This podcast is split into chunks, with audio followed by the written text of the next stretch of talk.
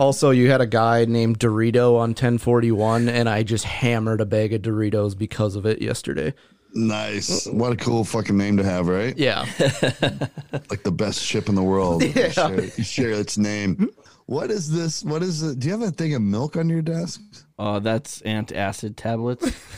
You have acid tablets on. It's a brand new day, and now I feel right. It's a brand new day, and now I see the light. It's a brand new thing, brand new bird, it's a brand new wings. Think I'm with the church. It's a brand new day. I still got- Welcome to episode 53 of No Brains, No Headache podcast, which we are dubbing the one year anniversary special.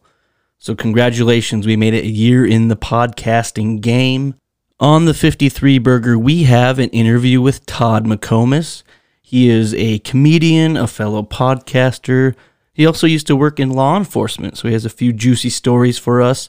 We talk all about that.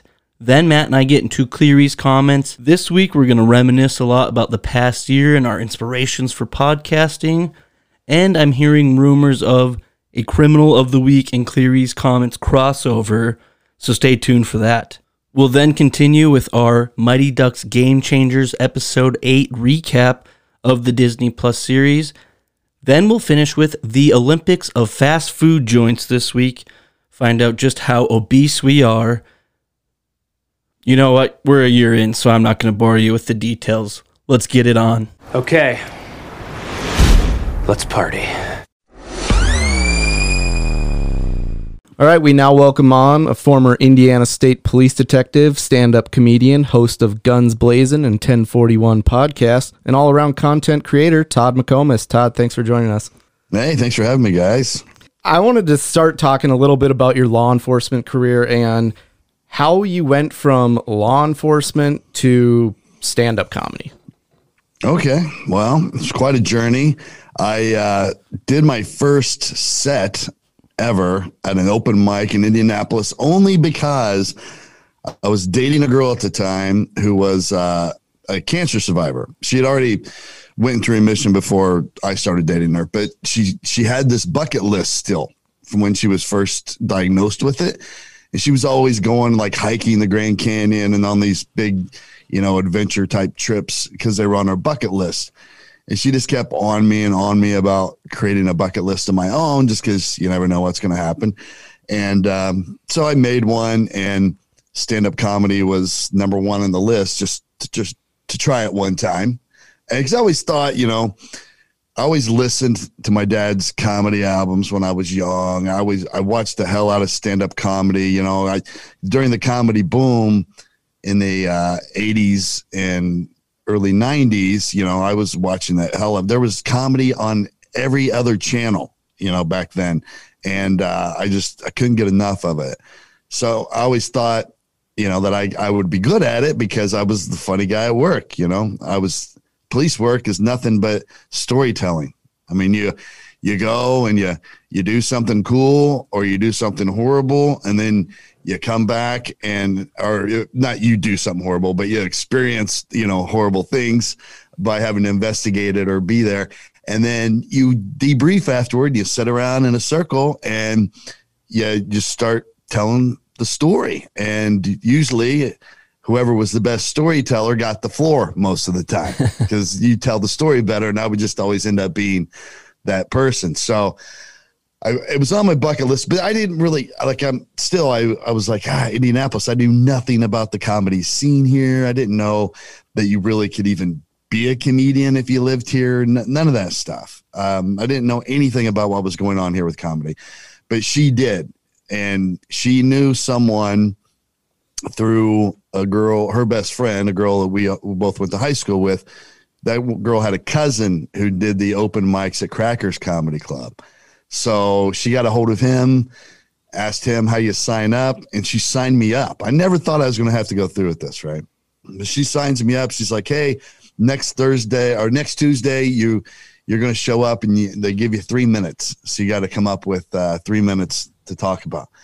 And I was like, "Oh, holy shit! Now I got to do this." Like, I, I was scared to death. So I took like four days off work to try to write three minutes of material and then I I got the day of, I my dad was going to go, a buddy of mine was going to go, and she was going to go with me. So I called them all, and I'm like, "Hey, we got to leave like three hours early."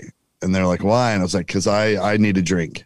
So we go to this bar and I just get shithoused. I just I'm like blacked out drunk. I went on stage. I don't even remember my performance. Like, but everybody was like, "Oh, it was great. We loved it." Because I had invited people from work. I mean, I packed it out, you know, and uh, that's usually what happens your very first time because all your friends want to see you fail. Basically, is why they go. But I guess it went really well, and I didn't remember any of it, so I had to go do it a second time, and it went well and then I just caught the bug, man. I started doing it. So over the course of the last seven years of my police career, I was um, I progressed really quickly because I started comedy at age 38, and most people start comedy very young, like 18 or 17, where they're in high school even, and they just don't have anything to talk about yet, or they're all talking about the same things, just observational stuff. Well, I started that way too, but I also had been I'd been divorced twice, married and divorced twice. I, you know, I had a kid. I, I'd already lived a life, so I I was telling stories from my life, and I was just doing better than most people uh, that started when I did. So I quickly became a, a professional where I was able to make money on it, and um, I became a feature act or a middle act very quickly, and then I got to start headlining pretty quickly. So by the time I was approached, oh, and I uh, I was part owner of three comedy clubs.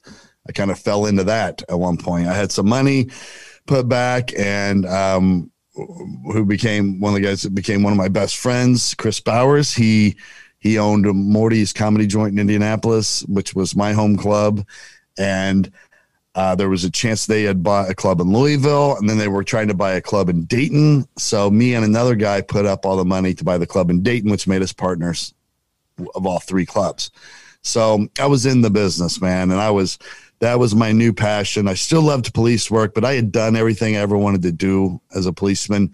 So when I got the opportunity, um, a friend of mine, Pat McAfee, uh, everybody knows, super famous. So he, uh, at the time, he was just an, the best punter in the league, right? And he was a Colt, and he was branching out into stand up comedy. So he came to our club once, did a show for NBC Sports that they wanted to record, and he just started coming back and hanging out on Tuesday nights. And there was a show that um, Sean Latham, who my co-host on 1040 or um, on uh, Guns Blazing, um, he he was my roommate at the time, so he, Chris Bowers, and I ran um, a Tuesday show that was like super crazy. It was it wasn't just doing stand up. Like there was all these comedy challenges to do.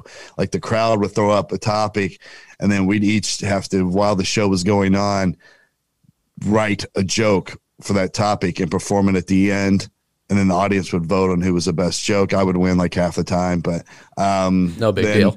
yeah, no big deal. So Pat really liked Sean and I's comedy. He just started hanging out, man. We just became friends. It was the greatest summer of my life. Like just hanging out with him and doing all this crazy shit, flying to places. He's so fun.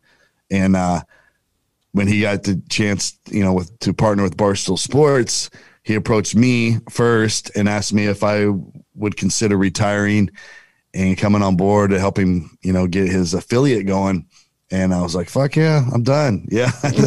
you know, I'm, I'm not trying to get shot in some hood in the, you know, some parking lot in the hood. I'm trying out Comedy Central. So uh, that sounds like a better career path. So I retired like four years early, joined forces with him and, you know, just doing radio and podcasts. And it was, it was awesome. So, advice to upcoming comedians go into law enforcement and then get blackout drunk for your first act. That's right. It's a perfect recipe. And whether it's, you know, and it's about like, to me, stand up comedy is live and report.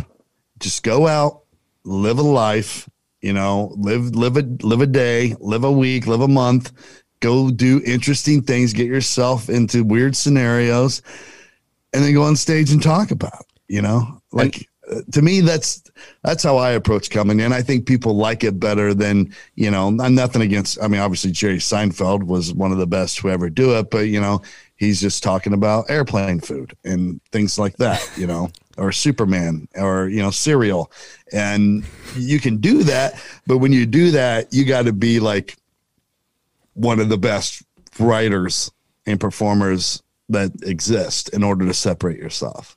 So my advice to all of them, whether whatever it is, just go out and do some shit. Where you get yourself into some situations and and then write them down? You it, know, it sounds like when you had kind of the overlap of careers, were you hoping that people would do dumb shit when you were being a cop? And so you're like, oh, this is going to carry over fantastic for when I have to go oh. next Tuesday. I man, it got to the point where like something would happen at work with my team or whatever, and they're like, "That's going in your set, right?" And I'm like, "Yep," you know, it's like like we had a, uh, you know, I ended on after uh, most of my career was undercover, but toward the end there, I was uh, on this fugitive task force, you know, and we were just just chasing down the worst of the worst, and nobody else could find, and we end up in this big pursuit, a vehicle pursuit, and we, we chase this guy down into a neighborhood. And he, when we round the corner, his truck's just sitting there with the doors open, and he's you know he is bailed on foot. So we driving up, and uh, we come across him, and he's just running down the street like an idiot in this edition. And we're like just right beside him, and it takes him like I don't know ten seconds to figure out we're right beside him. So finally, he looks over, his eyes get real big, and he darts between these two houses. So I'm driving, and we just got this new um, this new Tahoe for my first time driving it. And I pull into this driveway and go to get out real fast, and something I did locked the doors after my buddy Brad bells from the back seat. So me and my buddy Dave are in the front seat and I have locked somehow the doors and I can't figure out how to get them unlocked. So Brad is chasing this guy by himself between these houses and they disappear. And Dave's like, get the door open, man. I'm like, I, I don't know how. I can't get it fucking unlocked. well, finally I, I find it and we get out and then we go running. And by the time we get there, Brad has got the guy down and he's already handcuffed, but Brad's got like mud all over him and he's he's sweating. He obviously had to fight the guy down to the ground by himself. He's like, "Where in the fuck were you guys?" I was like, "I couldn't get the doors unlocked. I don't know." so they were like, "Yeah, I, I suppose that's going in your act," and I'm like, "Yeah, well." you can't sure. compromise safety with the pursuit of law enforcement. So yeah. So you said get yourself into some weird situations and report on it, and you said part a lot of your career was undercover. Uh, so what made you so good about going undercover? I think it was me. I, and I got recruited for it. Not everybody does. Like I, I, they actually, the lieutenant at that time got promoted to captain. That, that ran, you know, he was a lieutenant that ran the drug enforcement section for the state police, and then he got promoted to captain, and he knew the um, that this round of openings were, were, were coming up. So he got a hold of me and he's like, Hey, if you're interested, I, I we want you to put in for it. Kind of like if you put in for it, it's yours. So I did. And I think the reason was just, to be honest, I had a lot of family that were in trouble all the time, like aunts, cousins, in prison, uncles. And, uh, I, I just, I came from a little bit of the other side of things. So I, I, you know, I could talk the talk, walk the walk, I guess. As a, you know, I knew, I knew what being a white trash, you know, hillbilly that would use meth looks like and sounds like, right? Because I had a lot of family members that were that. So I just kind of fit in. And then, you know, I, I was really good at um, being creative like an outside the box thinker as a detective. I I always just found creative ways to get search warrants on places and bust cases wide open where normally other detectives might be stuck and couldn't get anywhere on the case. So I had a bit of a reputation for that kind of stuff. So I think that's why I was I was good at it. And I loved acting, I guess. You know, I always wanted to be an actor and I've never be I've never accomplished that. And I was like, you know, when you find yourself when you're doing it, it's it's the pinnacle of acting. I mean, there's some shit on the line there. Like if they don't believe you are who you say you are, things can go really badly, right? Where it's not like, all right, cut, let's try this again. Everybody, all right, start at this line. You know, it's not like a movie. It either goes or it doesn't. Cut. And, Todd's uh, got to get blackout drunk before he does his next scene. Can we all just do some shots real quick and start over? Uh, so yeah, I, you got to be a, you got to be a good actor. Being funny definitely helps save your ass, you know, and, and distract people. Um, so I don't know. I just think I was a good fit for it for sure. And listening to your stand up routine, you've definitely got yourself into some crazy situations. Uh, one, for example, was when uh, you had to like stay at a trailer or something. You had to stay at a trailer. A guy had to go get someone, and his wife was there. Uh, could you kind of elaborate with that story a little bit?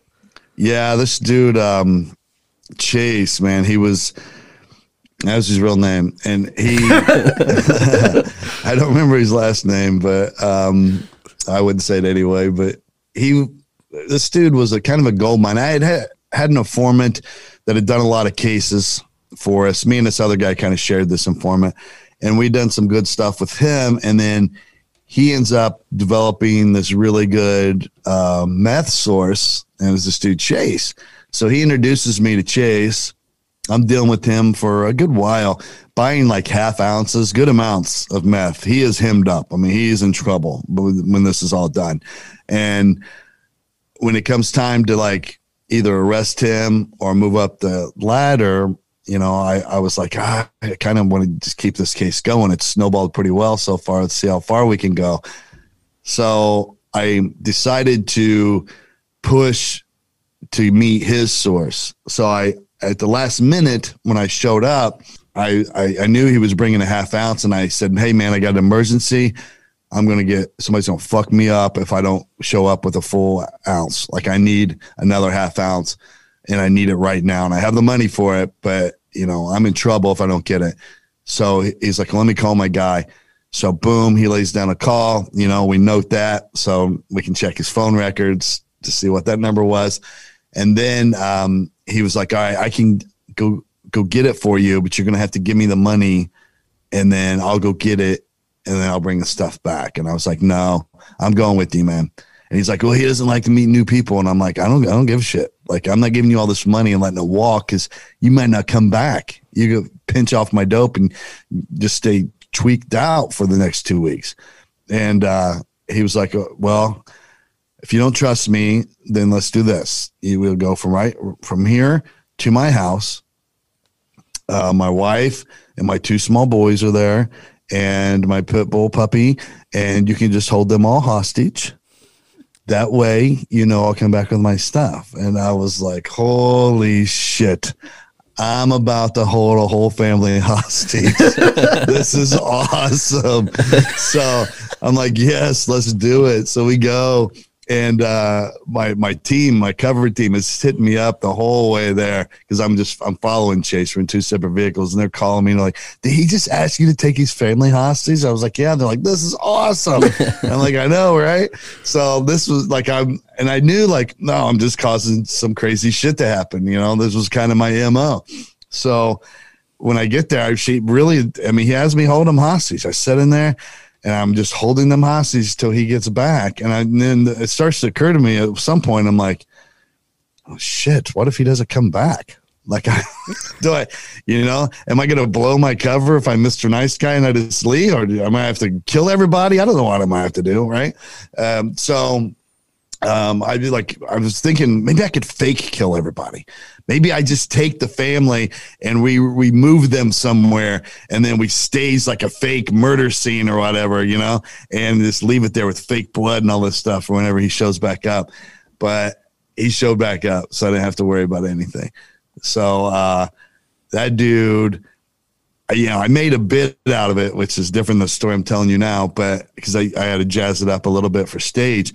But when this dude comes back, he literally walks in like almost kicks the door open. He walks in so forcefully and so hard, and he has a shotgun, but it's I can't see what it is at first. It's like got this green wool army blanket over it, and pulls off, and I'm like, oh, holy shit!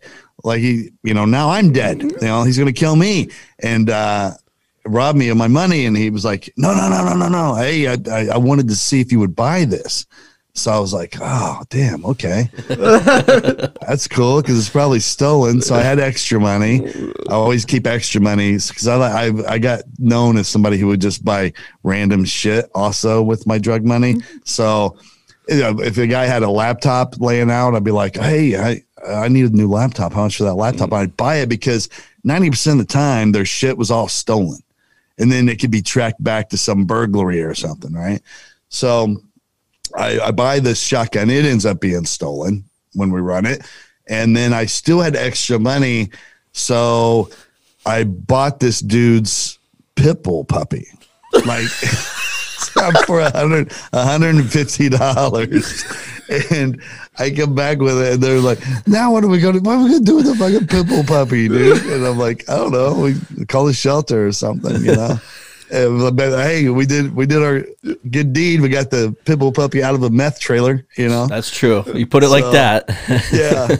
And I ended up moving past him to uh it was a long story with him. He kept getting in trouble. But what when the when the reveal came, we I, I came to him and I was like, all right, here's our plan. We're going to do one more like pick up from his supplier day, right? And then when we were done, said, I'm going to reveal who I am to him, right? So I had extra people on my cover team in case things went bad. And my story to him was um, that I need to go get a bunch of lithium batteries that, you know, for this meth cook that I know. And uh, so we're going to go to Walmart and buy all these lithium batteries. So we stopped there first and we're in the parking lot. And I went to grab my sunglasses. And my truck at the time had one of those little compartments that you know kept your sunglasses in there. And when i pulled it down i had forgotten i stuck my police id up there with my badge and it falls and literally lands in his lap. And he looks down at it and looks up at me and looks down at it and looks up at me and he goes oh oh, I'm fucked. I'm so fucked. I'm fucked. I'm fucked. I'm, and I'm like, ah, yeah, yeah, yeah. Shut up. Yes, you're fucked. Just stay still though, because some some dudes are going to pull you out of this truck in a minute. You need to be very very still and don't freak them out. About then the door opens. My my guys came in. They're like, you know, I was going to reveal it later in the day anyway, but you know, I had to now. My fucking I forgot my ID was up in there, so he got yeah he got shook up pretty good and then we worked past him to his suppliers and it became a big case like the dea was involved it was wrapped up to this guy that had like third party ties to the cartel it was crazy Well, I know that you were in or made an appearance on the show Cops. Uh, do you did you get like a royalty check from that, or are you still getting royalty checks from that? fuck no they don't give you shit. They don't give you shit. And that show so like they stage they try to stage everything. I, I have no faith in that show after this. Like they mine they because my art i wouldn't let him up there. Like i you know my in mine a guy had hijacked this greyhound bus right? And they called me to the scene as the detective but i was already out. So i actually got into the caravan of police cars that were stopping the bus on the interstate and I, I saw camera people coming and I'm like, hey, keep keep them back, you know. I thought, oh, how'd the newsies catch onto this so fast? It turns out that was cops and they were riding with an Indianapolis cop here. So everything was done. Everything had to happen. Everything cool. They made entry on the bus. They got him off. I'd already gotten his statement and everybody else's statements. And, you know, he was handcuffed in the car. And then the producer from Cops, when they finally got up there, he was like, I was like, sorry, dude, I, I didn't know you were cops, so I would let you film the whole thing. And he's like, I know, but we missed it. So do you think you can get him out of the car and take the cuffs off and kind of do it all over again? And I, I just said fuck no. Yeah, take the cuffs off the criminal. yeah, I mean, we tried the best we could, but it, it- this guy would not cooperate. And they got they, you know, they got their clip for cops or whatever, but uh, it wasn't. Uh, nearly as juicy as it could have been and they they, they were kind of pissed about it. I'm like oh well sorry. I didn't you know think about the cameras around me while we were dealing with this guy that hijacked a bus with a bunch of hostages on it Yeah, I would have just let you form tackle him out in the middle of an open field, and that's Right.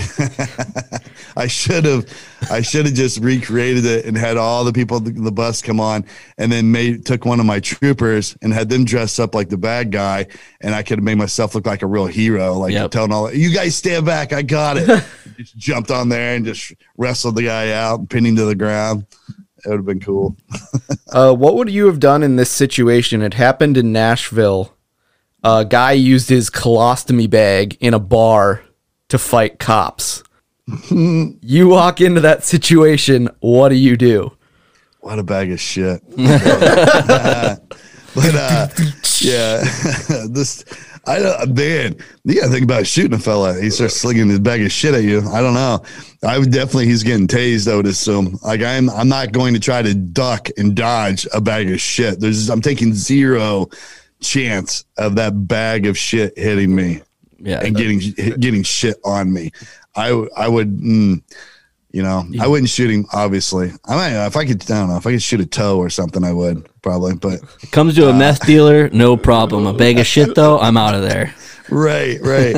I'm not fucking with somebody's shit. Can you imagine? God, there's probably oh, there's probably AIDS in there, all kinds of Oh, the, shit. the guy's mugshot. He looked pretty greasy. Uh, yeah, I mean, there's there's at least seven different viral things that could go wrong with you in that in his shit at any given moment. There's gonorrhea in there. There's uh, probably some probably some disease. There's probably malaria in his. Oh, shit. for sure. It would probably bring back bring back the plague or something. Fun some, for some no one. disease that we thought was gone. Oh, I got smallpox. How'd I get smallpox? My guy's colostomy bag. In your professional opinion, did OJ do it? Yes, absolutely. That, but I used to fuck with him on Twitter. He would never respond, but I used to love fucking with him. Dude, there's no doubt, right? Like, come on, like the the all because of the glove.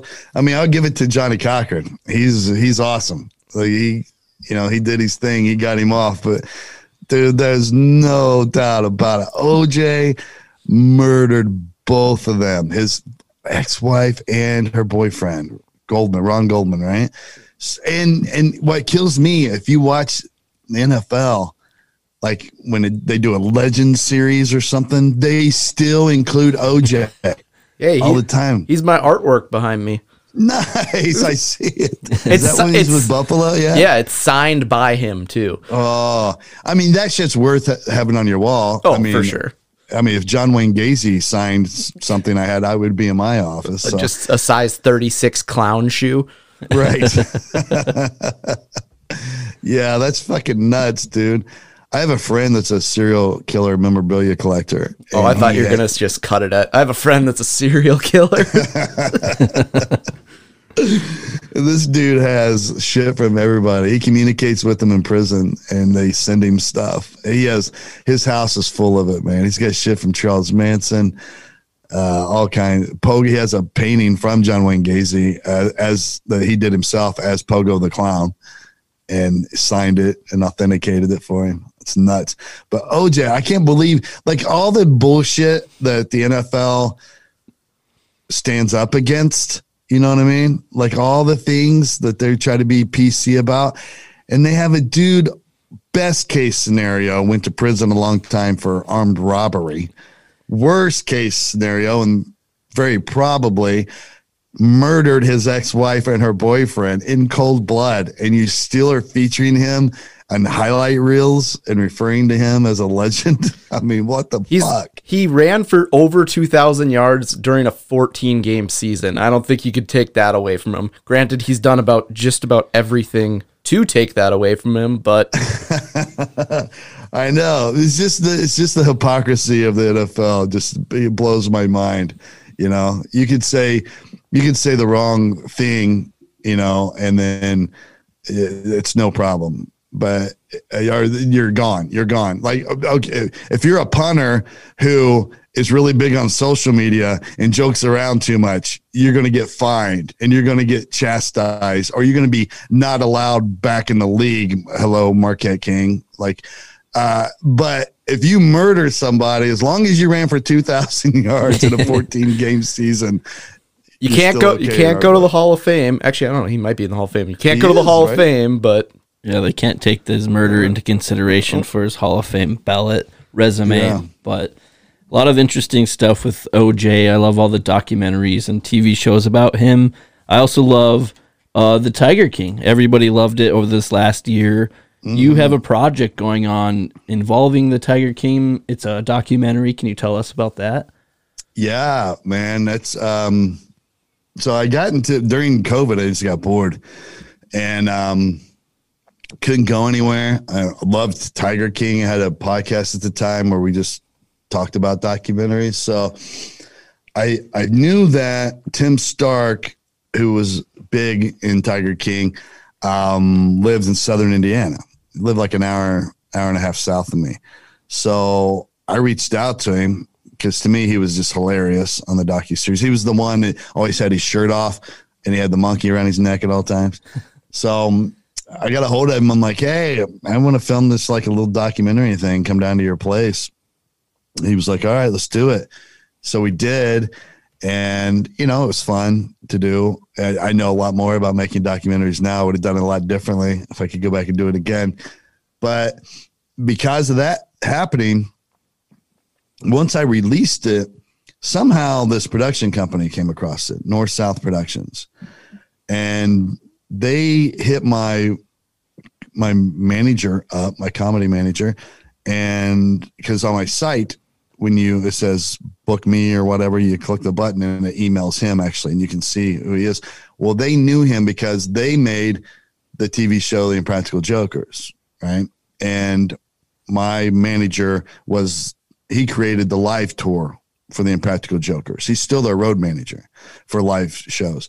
So they hit him and they're like, Jeff, um, you represent Todd McComas. And he's like, yeah. And they're like, you got to put us in touch with him right away. And so he hits me up and he's like, Hey, I don't know what's going on, but North South Productions, he tells me who they are. And he's like, they, they want to talk to you like now. Yeah. Are you available? And I'm like, fuck yeah, I'm available. What are you talking about? Let's get on the phone. So get on there and they're like, Hey, we think you have quite possibly the biggest thing that could happen to TV right now. So we want to make a show. And I'm like, what? What are you talking about? And they're like, it's you, this former cop who, you know, because I stumbled into the Tiger King world way before it was Tiger King. I, I arrested a guy that had a private tiger zoo who was a big deal in the community. He sold Carole Baskin and her husband that she probably murdered their very first tiger. Oh. Like he was, he was a, a big dude in the scene, right?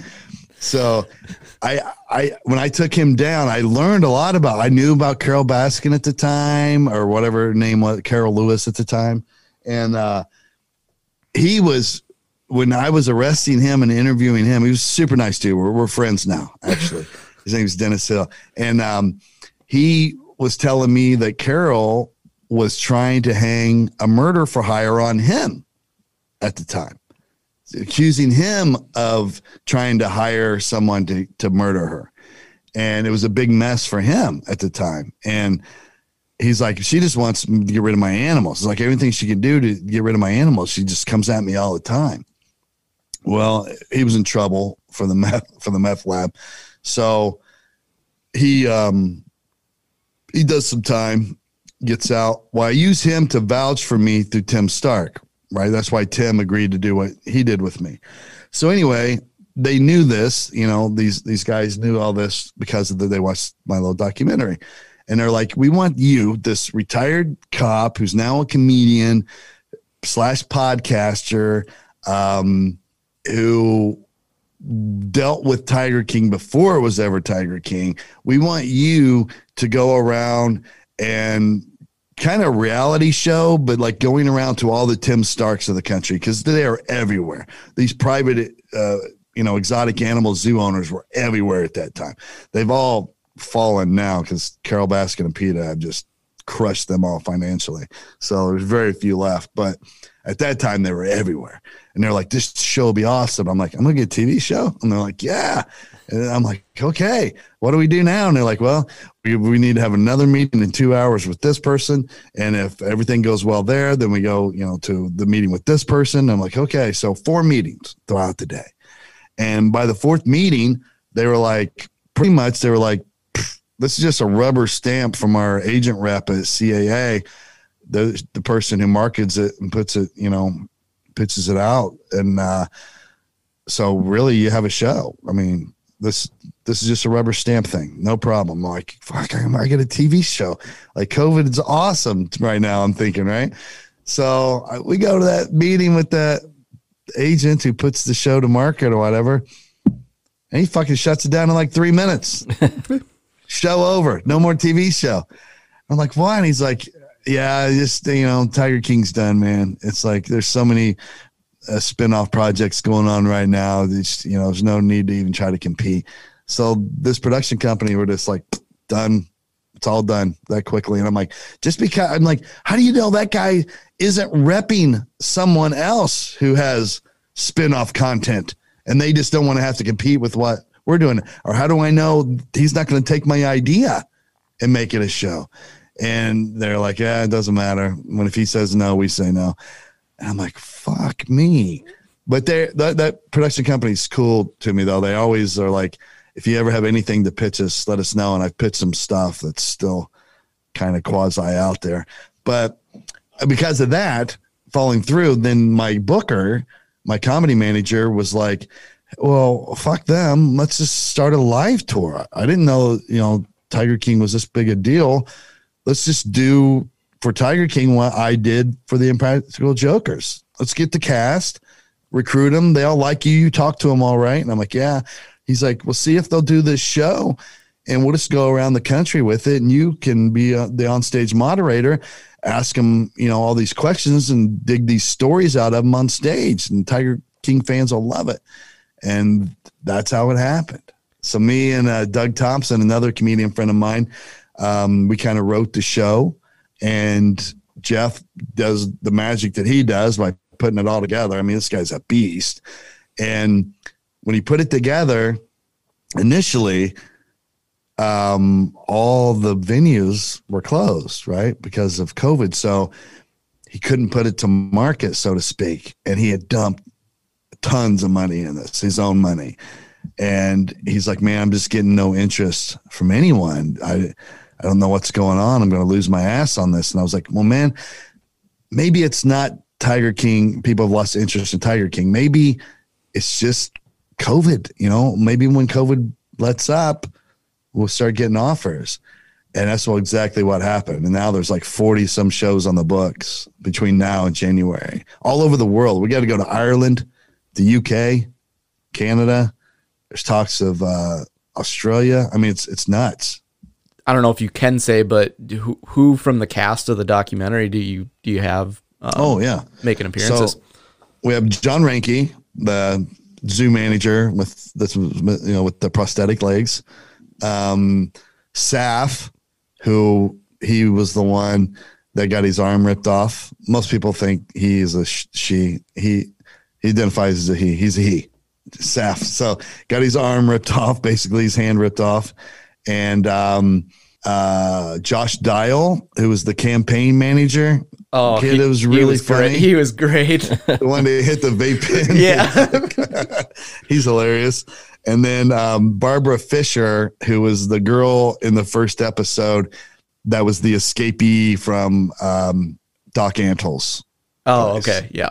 She actually has a big role in season two that's coming out. Just a little little teaser, everybody, a little secret info. Um, Tiger King 2 is coming out, I think, in August, maybe. And uh, all the people I just told you are in it. And I guess there's talk, you know, might be a lot more Doc Antle in this one. I, So, yeah, Doc Antle is one of those guys that he seemed really interesting, but he terrifies the shit out of me. Oh, I could just destroy your life in a second. he is a cult leader, boy. Like he he's got that magic where he just brainwashes those fools. You know, it's, it's and his name is Bhagavan. Bhagavan. What listen, kind of name is that? yeah, here's a little life advice for everybody. If a guy named Bhagavan wants you to come move into his his compound of exotic animal compound and live in a horse stable, don't do it. Oh. It's a cult. I want to get into something completely different. How are your Colts going to be this year? Here's the thing. I I'm gonna be realistic and say it's just gonna be more of the same. We're gonna win just enough games to maybe you know wild card that thing, maybe even earn our way to you know, the playoffs, but can't get past the first round situation. That's what I think's gonna happen. I mean, I could be wrong. It all hinges on Carson Wentz, right? Is he the real deal or is he not the real deal? Well, funny you mention him because we played t-ball with Carson Wentz back in the day. So Did you really? yeah, we did. I I'm not even That is- making that up. That is wild. Did you go to the same high school? No, Matt and I uh, went to the Catholic high school because we're better than everyone, and he went to the public school. I see. So what do you, what do you guys think about Carson Wentz? Is he the real deal or is he not the real deal? I think he's lucky to get out of Philadelphia. Mm-hmm. And I think he'll do well with the Colts just because they have a great offensive line and they keep drafting and getting receivers. I think he'll have a lot of weapons and I think it's a good situation for him just because he's not going to have to run for his life. But I mean, I'd like to see him do good. I'm just not a huge Carson Wentz fan. He's a good guy to lead the prayer in the locker room before the game. If, if you need someone to use their faith as a weapon, he's your guy. See, this is what I'm afraid of, man. I mean, athletically, he's a specimen, right? I'll give him that. Yeah, yeah. Athletically, he reminds me very much of Andrew Luck. But everybody knows it's all what's up here and you know in your head and what's in your heart. Does he have that killer instinct? You know, i, I don't know. He's been beat to hell already in his career. And if we've learned anything about our quarterbacks, you know, as Colts fans, once they've really had the hell beat out of them one time, they're never the same. And we'll see. We'll see. He talked a big game when he went on Pat's show. I, I was always the the person at the office there that was I mean, I almost made a game of it when I was on the gambling podcast, um, Good Better Bets. And I would uh I would just constantly shit on, on Carson Wentz. so I was just Oh, you'd 'cause fit right in with our show because we just sewer him all day. everybody when you watch all the talking head sports shows they're all all about him all the time all season and i'm just like what are you what games are you guys watching i get it he's on a shitty team but still look look at um herbert he's on a shitty ass team but he looks like a future hall of famer i Well, mean and it's and it's tough being from and living in North Dakota because man, does everyone love Carson Wentz. Oh, they can't get enough. It- and it's just like, guys, he's like the thirty first best quarterback this year. Let's peel, let's peel it back. There's a bunch of Eagles fans. Now it's going to be a bunch of Colts fans. I don't know what's next. I mean, can you imagine? Like, and we gave up a pretty good lick for him too. And you know, I, I here's I I was all for let's just limp through another year. Let's let Jacoby do it for one more year. Let's have a hell of a draft round. You know, ne- the year after. You know, because if we keep changing things to win one more, two more games than we would without the person, you know, like Philip Rivers maybe won us one, maybe two more games than we would have if we were with Jacoby. Big deal. Where does it get you? You know, lower in the draft. That's all it gets you. So I was really pissed off. And now you look at the situation with Aaron Rodgers. Like if they were just patient enough, would they have a shot at Aaron Rodgers? Aaron loves Pat. I can tell you that. He's on Pat. He's a regular Yep. paid cast member of Pat's show. Aaron Rodgers Tuesdays. Yes, he would probably love to come to the Colts if given a decent offer. The AFC. uh, I don't know. So I'm, I'm, I'm, I'm Colts fans here. I'll just let you know are pretty fucking happy about it. They have drank the Kool Aid. My buddy Gorman that works for the Colts Yep. is all about it, and he knows he's football. So maybe, maybe we're all wrong. You know, I, I don't know, but I know that there are people that look very, very good in practice, and then when the game hits, it's not the same. And that's what I think Carson Wentz is. Well, at least you had Philip Rivers for a year. I'm sure he stimulated the economy in Indianapolis with his 14 kids. A lot of groceries. Oh yeah, I bought my truck, and uh, at the same dealership, he bought his um, like probably it's a van probably made for polygamous families. Usually, it's because it seats like s- such a big family. But uh, he had just been there the week before and bought that. I guess it was a big deal. They had a picture, you know, they all took with him with the thing, and I'm like, oh, that's awesome. You know, that guy is gonna get us maybe a wild card spot, and then we're done. I don't know. Hey, at least he bought a van from the local dealership, okay? Yeah, he bought local. That's for sure. Can you imagine? Like so many kids. You're right. Probably. He's I mean, nine. Yeah, I mean, our I think our our uh, our Chuck E. Cheese there was the highest uh, grossing Chuck E. Cheese in the nation, just because he and his family alone. They're regulars. Yeah, Well, la- last question for you. I know you have a lot going on with uh, all your different podcasts and your stand up. So where where can everyone find all of your uh, all your projects? everything is uh, my website, man. It's just a, it's one stop shop there. Uh, toddcomedy.com, T O D D comedy.com. So there's links to the the uncaged, the untold stories of the cast of Tiger King show to that site, so you can see that calendar. All my stuff with Sean Latham for Guns Blazing podcast is there. To Tim Forty One, if you're into true crime, my true crime podcast is there, and um, yeah, uh, all my documentary stuff is there. So hopefully that grows. I, I hope I'm hoping that's my future. If I could just do nothing but make documentaries, like one or two a year, I'd be a happy man. Because I I'm not getting any younger. I don't know if you guys know that or not, but I can't keep telling jokes forever. Eventually, I'm going to be 70, and people are like, "Oh, this is so sad. Look at this old guy talking about his dick. His dick don't even work anymore. Why is he talking about it?" Enjoy your remaining years. He's got a five year plan. What to not die? well, I, I can't thank you enough for coming on. This was this was fun. yeah, thanks, yeah, I Todd. love your guys' setup there, man. It's Yeah, a great yeah. backdrop.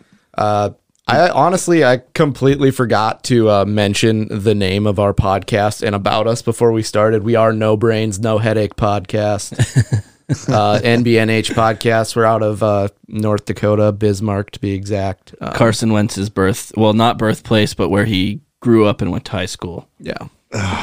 Well, you guys, you're you're to blame. If the Colts have a shitty season, it's it's your town. Oh, we To like blame. berated him in high school. He'd play basketball, and we call him Clifford the Big Red Dog, Yep. and have posters. and we tried to make him suck, but We tried.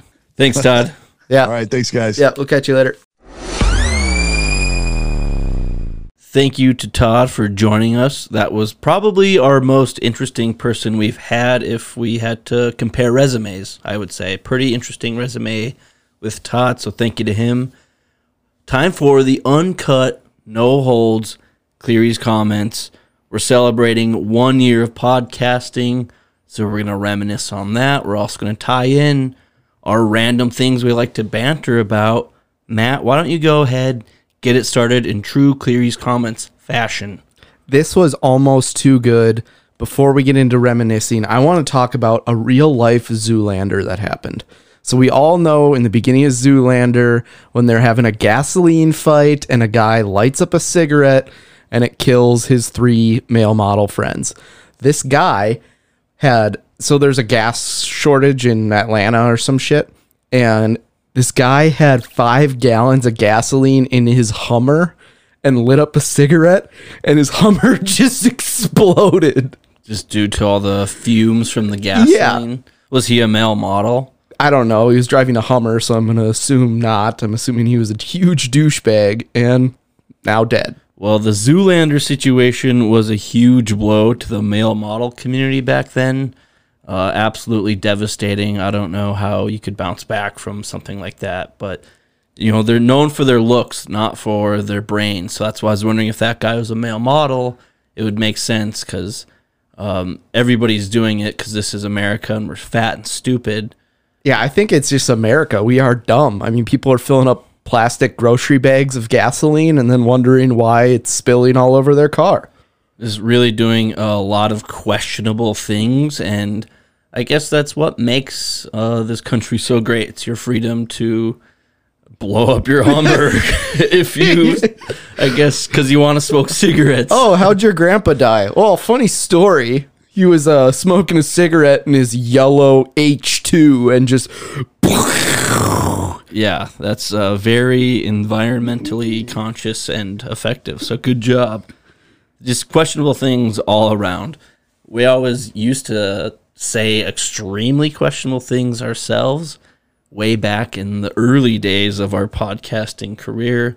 Uh, Matt and I had a show prior to No Brains, No Headache podcast, in case you were unaware, and it was called Blurred Vision Sports Talk. Matt, what's your like first gut reaction when you think of the old show, BV Sports Talk, as we called it? I I just thought we got way too drunk. Well, we kind But of well, do think, that now. thinking back, like there was episodes that we would record, and then I would be so drunk that I'd yak. I didn't know that. I don't remember that. I guess. It was twice out of our eleven episodes we did.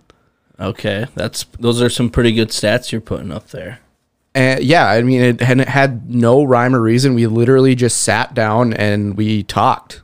Yeah, it was absolutely terrible. The microphone was just like one in the middle of the room in a basement room. But then again, the first episode of NBNH wasn't much better. Uh, it was basically if Matt and I were in like an empty uh, airplane hangar, just a hundred yards away from each other, just yelling at each other. That's what it sounded like. But you live and you learn. You know, we went from BV Sports Talk, which was not PC at all, said a lot of questionable stuff. Uh, it would not fly even under the radar in today's economy, especially. It's it's times like these that I'm glad I'm pre-canceled. And also, I told you I was going to write a poem about our podcast. I got two lines and I'd like to read it to you. It's about the early days of our podcast. Time for the poem. Let's hear it, Matt. Episode 1. We were excited and dumb and drank in excess. Jordan stole a Mexican family's Panda Express. Is that, is that the whole poem? Yes. Why do you have to sewer me with the like? Well, I'm I the was, only. I was gonna go into me just being a dumbass later on, but I only got the two lines in. Well, you know what? I did steal their Panda Express by accident, but that was like right when the pandemic was starting, and there's no way at that time you could just hand food back. Like I had already contaminated it by touching it. Uh, it was the most logical thing to do is walk away with two gigantic bags of food. Okay, Matt? We talk about a dream guest. My dream guest is Jorge, the guy you stole Panda Express from. Well, I have the last four digits of his MasterCard, so maybe we can track him down, but I don't I don't know why you gotta sewer me with the poem. I do like it though. You were on a roll there. Maybe you should finish it and tell it at a later episode. What speaking of episodes, what was your favorite episode? Do you have one? I mean I have one if you need a minute to think about it. But one of my favorite low key was Hanson and Larson. Yeah, that was a that episode was loaded with stuff. Yeah, Chris Hansen, he does a lot of radio in Fargo with the Bison, and he just knew how to handle the interview. And it was funny though, he did a great job for him being on the road driving back from ice fishing, which I thought was funny. And then we also had Alec Larson on. He was there to join us for a little BSing. And then we did the Olympics of school lunches. It was so funny he just had the most interesting school lunches and then he whipped out just you know the kryptonite of podcasting laughs is yo-yo dave i will never forget about yo-yo dave in the episode hanson and larson I, I mean, I, I genuinely looked in to get Yo Yo Dave on the podcast, but after watching some of his YouTube videos and and just going through some of his content, it was a guy that I'm just like, I never want to speak to this guy in my life. plus he went through his messy breakup with his wife also known as a divorce. uh, one of my favorite from early on, I think it was even before we even got some decent equipment, was Loco, where I ended up just drinking a four Loko during the podcast. Um, and then it was just kind of like a we talked about Last Chance U, and it was one that I had like a genuine good memory and good time on. Yeah, I think you might have to bring the uh, random booze bag of the week back. Now that the weather's starting to turn, it's starting to get really nice. You know, you come home ready to record, maybe you fly by the old liquor store and you, you get the old booze bag back. I don't know. Dealer's choice, up to you. I did hear good things about the random booze bag of the week. Uh, this may be recency bias, but we had a little heater there with uh, Alfred Schultz and then uh, Aaron Hodges as well. We had a classic locker room guy discussion with Hodges that me and you have continued this whole time. Uh, locker room guy may be a thing all of 2021 for all we know. I'm not sure. It's early. We'll see what happens with locker room guy sensation. But since we're on the, the topic, let's discuss the true value of a locker room guy really quick. Tim Tebow is invaluable to the Jaguars. The Jaguars are now just like the top college program in the country. They just so happen to be in the NFL and they get paid now. Urban Meyer just got done coaching. Well, his last coaching gig was in college. He didn't just get done coaching. We all know that. Urban Meyer's a piece of shit. Well, I don't. My point is, he's college through and through. Their new starting quarterback, number one pick, Trevor Trevor Lawrence, college through and through. They're both their running backs. James Robinson, he's only been in the year in the league for one year, so they're like a college team. Tim Tebow, he was an analyst for the SEC network. I mean, I know he played in the pros nine years ago baseball stint in between. I don't really know. Most recently expect. played for the Amarillo Sod Poodles. But I'm just saying the Jaguars are just going to be like a college program, and Tim Tebow is like he's going to be like the college counselor, or he's going to be like the camp counselor. You know, he's like the the camp organizer, the people in charge. You know, they, they just make the counselors go do all the dirty work and supervise all the dumb shit kids. That's what Tim Tebow is in Jacksonville for. There's a few other situations that we've talked about with the locker room guy, Taysom Hill with the New Orleans Saints. This goes back to my Aaron Hodges reference earlier. He's a huge Taysom Hill guy. In that interview, we talked about it. It's worth every penny if he's a solid locker room guy who inspires his teammates to go out there. I think they still need to try him out at right guard if the line isn't blocking very well, and that'll it'll inspire guys twice his size to, you know, move their ass a little bit and clean up their blocks. I don't know. Locker room guy. Third and final locker room guy. We talked about it with Todd. Carson Wentz. You're going to get a solid prayer.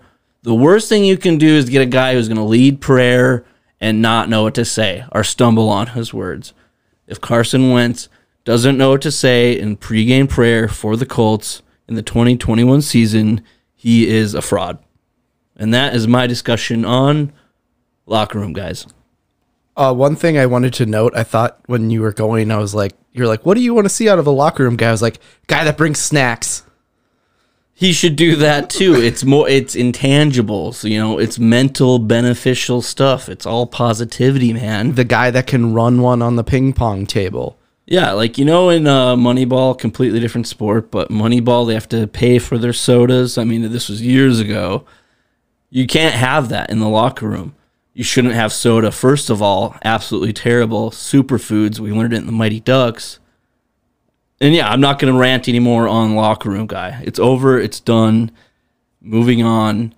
You got the great reviews on the booze bag. Bring it back. We need to bring back criminal of the week. So why don't we just get right into it? Did you want me to go first? Okay. Yeah. So my criminal of the week, and this is Titans. So Titans are just so the Colts used to draft people that ended up dying. The Titans are drafting people that ended up getting arrested. Well, of course. It's well, the they NFL. had I- Isaiah Wilson last year, first round pick his rap career. If you want a good laugh, go look up Isaiah Wilson's rap. It is comically terrible.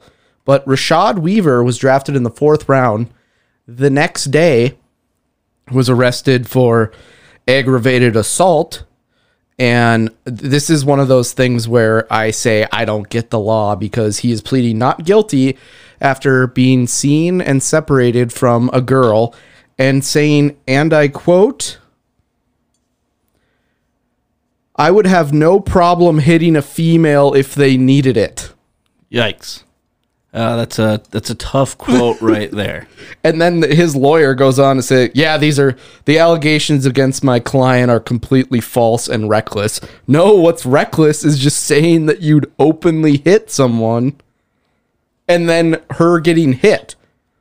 I, I love the word alleged and allegations. Uh, I'm thinking gators every time, but I just think it's a funny word, especially right when news stories come out. They're always like, this person allegedly did this, but the whole story and the entire description of what happened like clearly points to that they did it. I mean, innocent until proven guilty.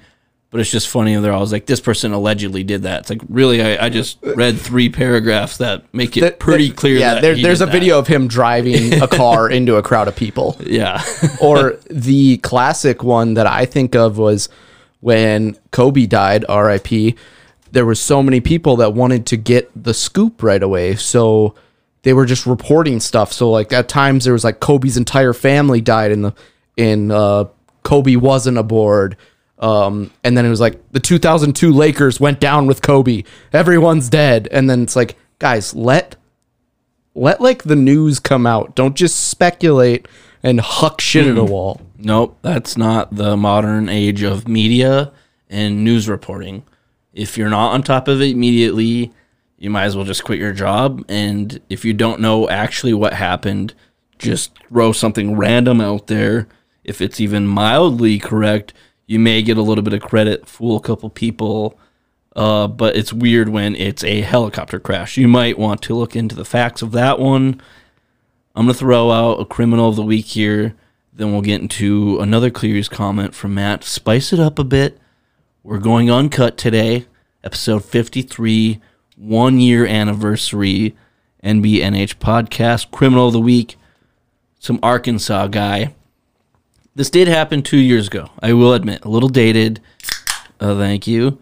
A little dated, but happened two years ago. He got sentenced a year ago. Uh, still feeling the effects. So basically, after a night of drinking, these two Arkansas dudes, uh, these men, they decided to test the durability of a bulletproof vest. Right? I once I saw this story, I was like, I have to share this story. Are, are they? They're not sports related, like Arkansas football players or anything like that. no, just, Oh, just dumb criminals. This is like a classic. I found I it. love on like, it. I love it. Like the classic, uh, like radio website. Just yeah, the I am stupid. uh, locked in right now. this stupid uh like criminal story they just tell on the terrible radio stations down in Arkansas apparently. Yeah, testing out the old durability of the bulletproof vest. What better way than to shoot each other? the one guy was 50 and the other was like 36. Weird that just the 14, I don't know. They ended up in the hospital. They told uh, the cops that were questioning them that they were like, you know, on some mission to like do some other shit to like cover up. And that quickly got dissolved as uh, that was a lie because one of the wives of this of one of these morons we can call them i think that's appropriate i don't think morons is off the list of inappropriate words yet is it No, is uh, what it, would you call them? Arkansasians? I don't know. Every time I read Arkansas, I think of applesauce or Kansas. Yeah, I, I, a lot of word association lately. I've been reading a lot lately, which is just my brain is just kind of absorbing it all and spitting it all back out. Let's let's stay on track here. Cleary's comments, random banter. Uh, they get to the hospital. The cops are like, "You guys are fucking lying." They ask one of the wives of these two morons. She's like, "No, these two were hammered drunk on the back patio." And yeah, one thing led to another. The liquid confidence. Apparently, one guy shot the other, and he was like, "What the fuck, dude?" uh, just hit the bulletproof vest, and it did work. Thank God, because they are both still alive. They just had basically welts, giant welts from where it hit. But yeah, the one guy was like, "What the fuck?" And so he shot him like four times. Like, yeah. I was gonna, I was gonna say like who, who shot who first? Because it's like, oh, I got shot. Be like, okay, that looked like it hurt, so you could shoot me now. No, they they uh, retaliated in anger because he was like, "Okay, dude, not cool." I mean, you see it in movies sometimes; it's really funny. This situation, I mean, like I get the drinks. I'll never say there's anything wrong with having a couple of drinks, but let's just leave the bulletproof vest out of it. Uh, why do you have a bulletproof vest for protection? Sure, but let's not test it out by shooting each other. I mean, that's the dumbest thing you could do. Why would you do that? this reminds me of of a story that so I was watching this David Blaine documentary and he was doing this thing where he catches a bullet in like a steel shot glass in his mouth, but they had it like set up so there was like no probability for air. Like So it was staged. it was like it was done by a machine, but it It still wasn't real. it still took balls to do because he like sat there and That they takes shot it, but- balls. but the we need balls.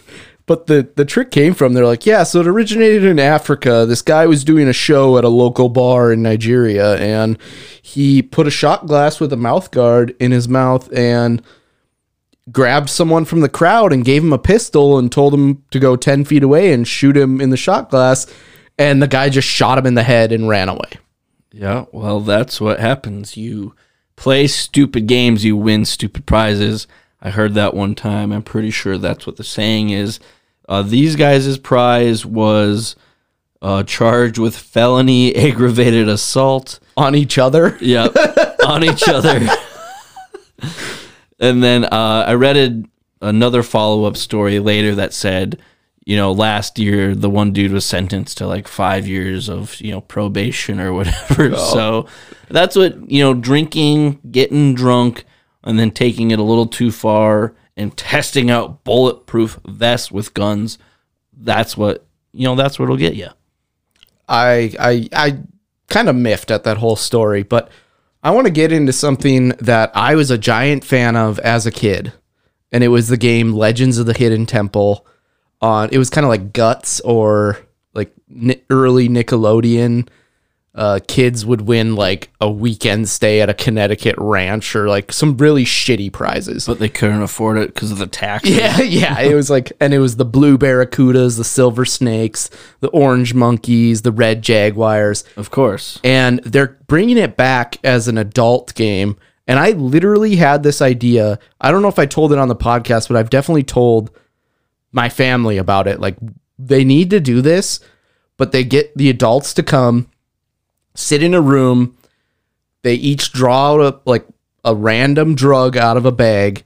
Okay, I'm listening. They now. take it, they take a half hour, let the drug take effect, and then they start the game where they're dodging all of the uh so they it's like mini games and stuff. It's kind of like the floor is lava. Yeah, meets- it's like Blue Mountain State meets the floor is lava. yeah, and it's it would be absolutely hilarious. There's so they do it's called like the temple run where you're running through like this maze, which is basically like a Snoopers Tons of Fun or a shitty playground. And you get like grabbed by temple guards, and like the kids just like go away. And you're like, okay, that kid's dead. And then they spice it up, and there's a chance of Yeah, death. yeah. Imagine some guy on like speed, just or cocaine, or there's a guy that's just high as shit.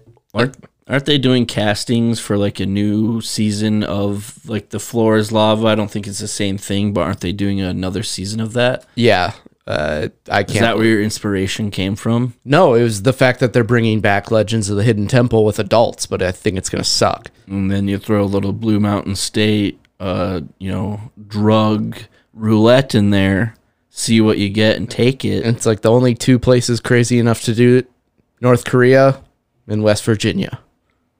Send them one of those two places. I mean, I'm all in. It would be entertaining. Just sign some waivers. Maybe go to a country where you can just kind of like do whatever drugs you want. I guess. Portland. and and you know you go from there you see what happens i don't know maybe it'll get good reviews maybe not i don't know what did get some decent reviews we got some no brains no headache podcast reviews to share with our listeners celebrating one year here people how many times have i said it matt take a drink of your beer for me thank you drinking the Busch Light the best beer in the land let's get some reviews. You go to Apple Podcasts, type in No Brains, No Headache Podcast. You scroll to the bottom, and then you can leave a review. We read one a while back, D. Gels Bell. She basically said, uh, We're triggering, but in a good way. Five stars. Boom. Great show. These guys are different, but will keep you listening week after week. Boom. Better every week, says Bill. These two are a laugh a minute and getting better every week. High class guests and a great format. Boom. Thank you for the review. Big fan of their work. Good guess, funny content. CB 2013. Thank you for the review. Great show. These two consistently bring the one liners and the laughs. Wow. That is, you know, that's that's emotional right there. This one's great, Matt. You're going to love this one. Pod's fantastic. Jordan is the captain of this shipwreck and Matt's the hopeful idiot. So thank you for being my co-captain. It sounds like this person is insinuating we don't know what we're doing. And uh, let's keep in mind you're listening to a show titled No brains, no headache. I mean, when we decided on the name, that's basically an insurance policy. All we want to do is have you shut your brain off for an hour and a half every week and listen to some losers that are cool talk about stuff. NBNH is hilariously funny.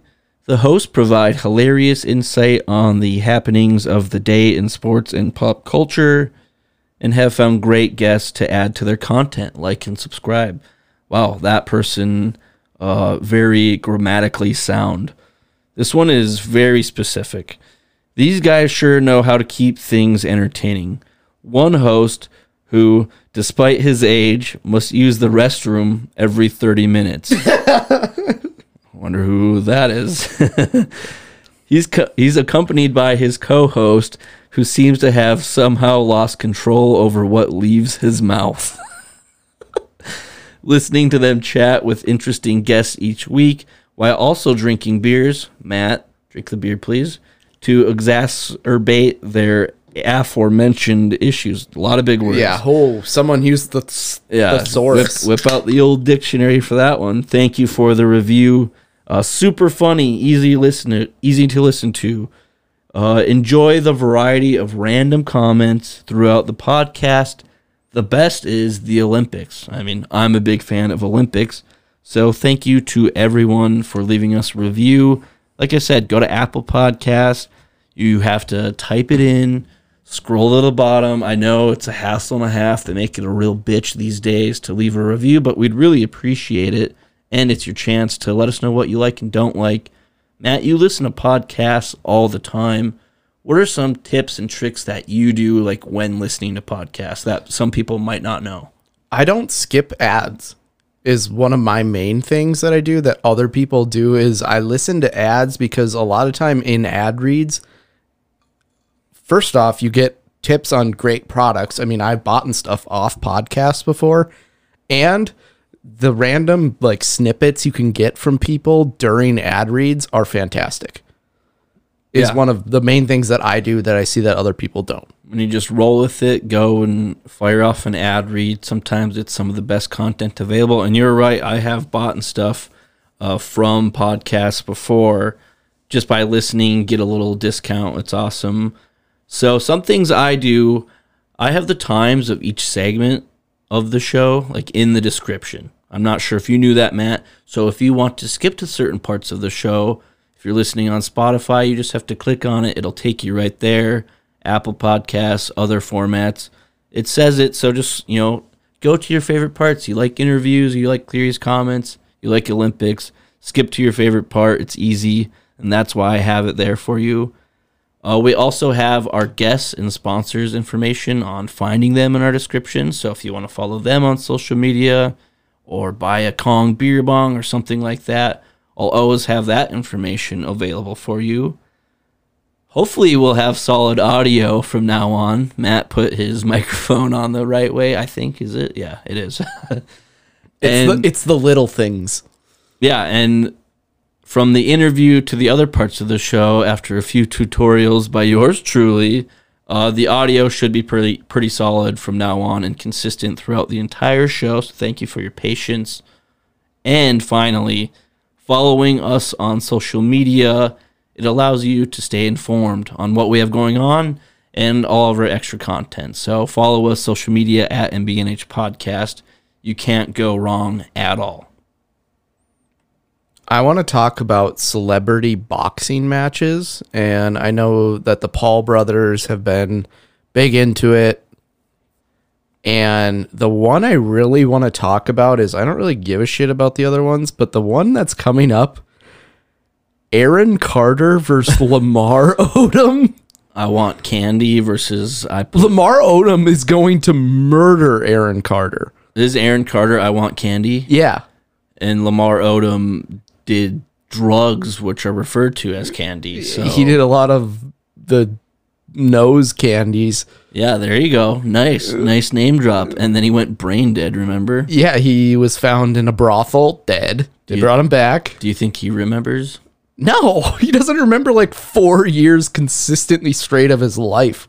And didn't also Aaron Carter just have a pretty rough patch himself, or am I mistaken? Yeah, he like sued his brother. He looks like he's just strung out on every drug. And then it showed him boxing, and it looks like Is he Yeah. a maniac? no, it looks like he has no idea what he's doing. Okay, that's what I was about And to he does say. like these hype videos where he's like, put Fort Minor on, I'm gonna tear this bitch up. And he's like, not great. And anyone that's not a professional boxer that gets into a ring, everything goes out the window. You can't, it's, you don't get it. It has to become repetition. And Lamar Odom just being, I don't know, a good 11 inches taller than Well, Aaron Carter. What about the brain damage, though? I mean, it's a pretty even match. I doubt Aaron Carter can even hit Lamar Odom's face. Well, here's my thought: is just hit him right in the bean bag a bunch of times. is this just like the modern way for uh, C-list celebrities to make money now? Like the Paul brothers, like them or hate them, they're rich as shit, very successful. Uh, you know, they work pretty hard. You gotta admit, they're pretty hard workers. Probably, probably a lot harder than you and I. we have to take antacid tablets to get through the podcast, apparently. Yeah, speaking of those, I'm gonna grab some after this. But like him or hate him, they're successful.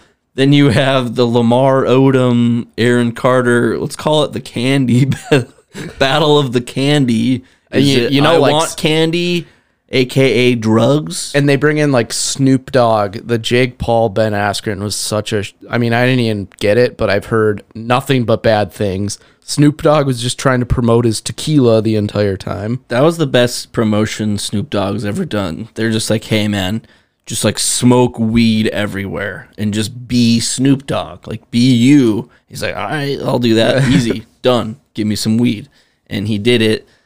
And then we have Lamar Odom and Aaron Carter, and there's just a guy shooting up heroin. They're gonna have like DMX's corpse announcing. Uh, what were the the Coreys? Remember how the Coreys used to be famous back in like the '80s? Corey Feldman and the other Corey.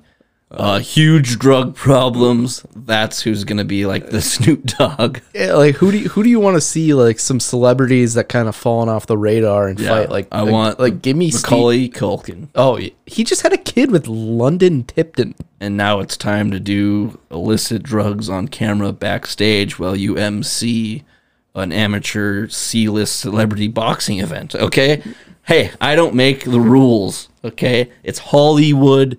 You take the gigs as you can get them. Whether you're brain dead from all the drugs you did in strip clubs or your vocal cords don't work because you sang I want candy and huffed a lot of glue at one point. I don't know. instead of like those big time LA high schools, like they have their 10 year reunion or their 20 year reunion, they mm-hmm. should just have like, oh, we got like 10 actors, D, C list celebrities coming back. Let's see which one of them wants to fight and just have that for the entertainment. Yeah, see, they have their 15 year reunions. It's every week at AA. Boom.